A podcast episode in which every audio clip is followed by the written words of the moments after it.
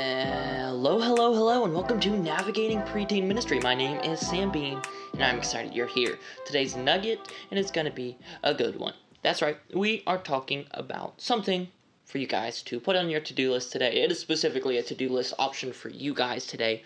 Um, so we are going to jump right in, make it short and sweet and to the point. It is Thanksgiving. I don't know how many of you guys are working this week. I know that my office has a half week.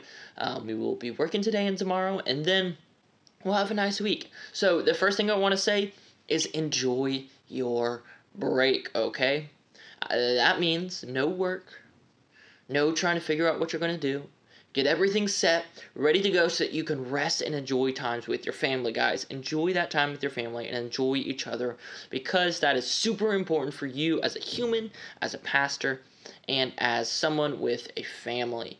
Um, second, guys, it's Thanksgiving, so of course we're going to go thankful theme. But as the year comes to a close, uh, for Christmas, for Thanksgiving, whatever you want to do, find a way to give thanks to your volunteers appreciate your volunteers this year. And you can do this any way you want. It doesn't matter the budget size. It doesn't matter how many people you have. You can find a way to give thanks. Um, and it can do. It can look like so many different things. For me, um, there's someone in our church who was selling uh, personal, like, you know, single sized hot chocolates for a dollar. And it's the hot chocolate and it's ma- marshmallows in it and it's this cute little thing.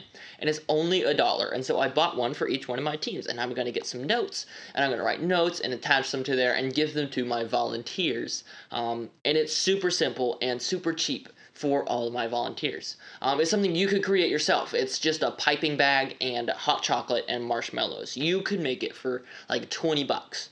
So, uh, you can do it cheap. You can do it elegant. If you've got the budget to appreciate your volunteers, get them a gift card, write them a card, and, and throw it in there. Or maybe you don't have any budget, then just write some awesome notes. The power of a handwritten note is exponentially greater than anyone really understands, guys. So, this week, I just want to challenge you guys to make sure that you've got a plan to appreciate your volunteers for the year of service they have given um, continue to encourage them, spur them on, and give them thanks. And give thanks to other people around. Give thanks to the parents that bring their kids in each week and, and love on them and care for them. Give thanks to those people around you your staff, your volunteers, your coworkers, your family who um, allows you to work and love on people around you. Whatever it is, guys, give thanks. Put it on your to do list. Put it on your calendar to have something ready to give to your volunteers. I'm going to be giving my volunteers their hot chocolate uh, as a Christmas slash thank you gift.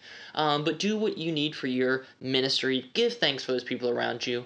Um, and enjoy your holidays. With that, thank you so much for watching. I will see you guys on our next episode. Peace.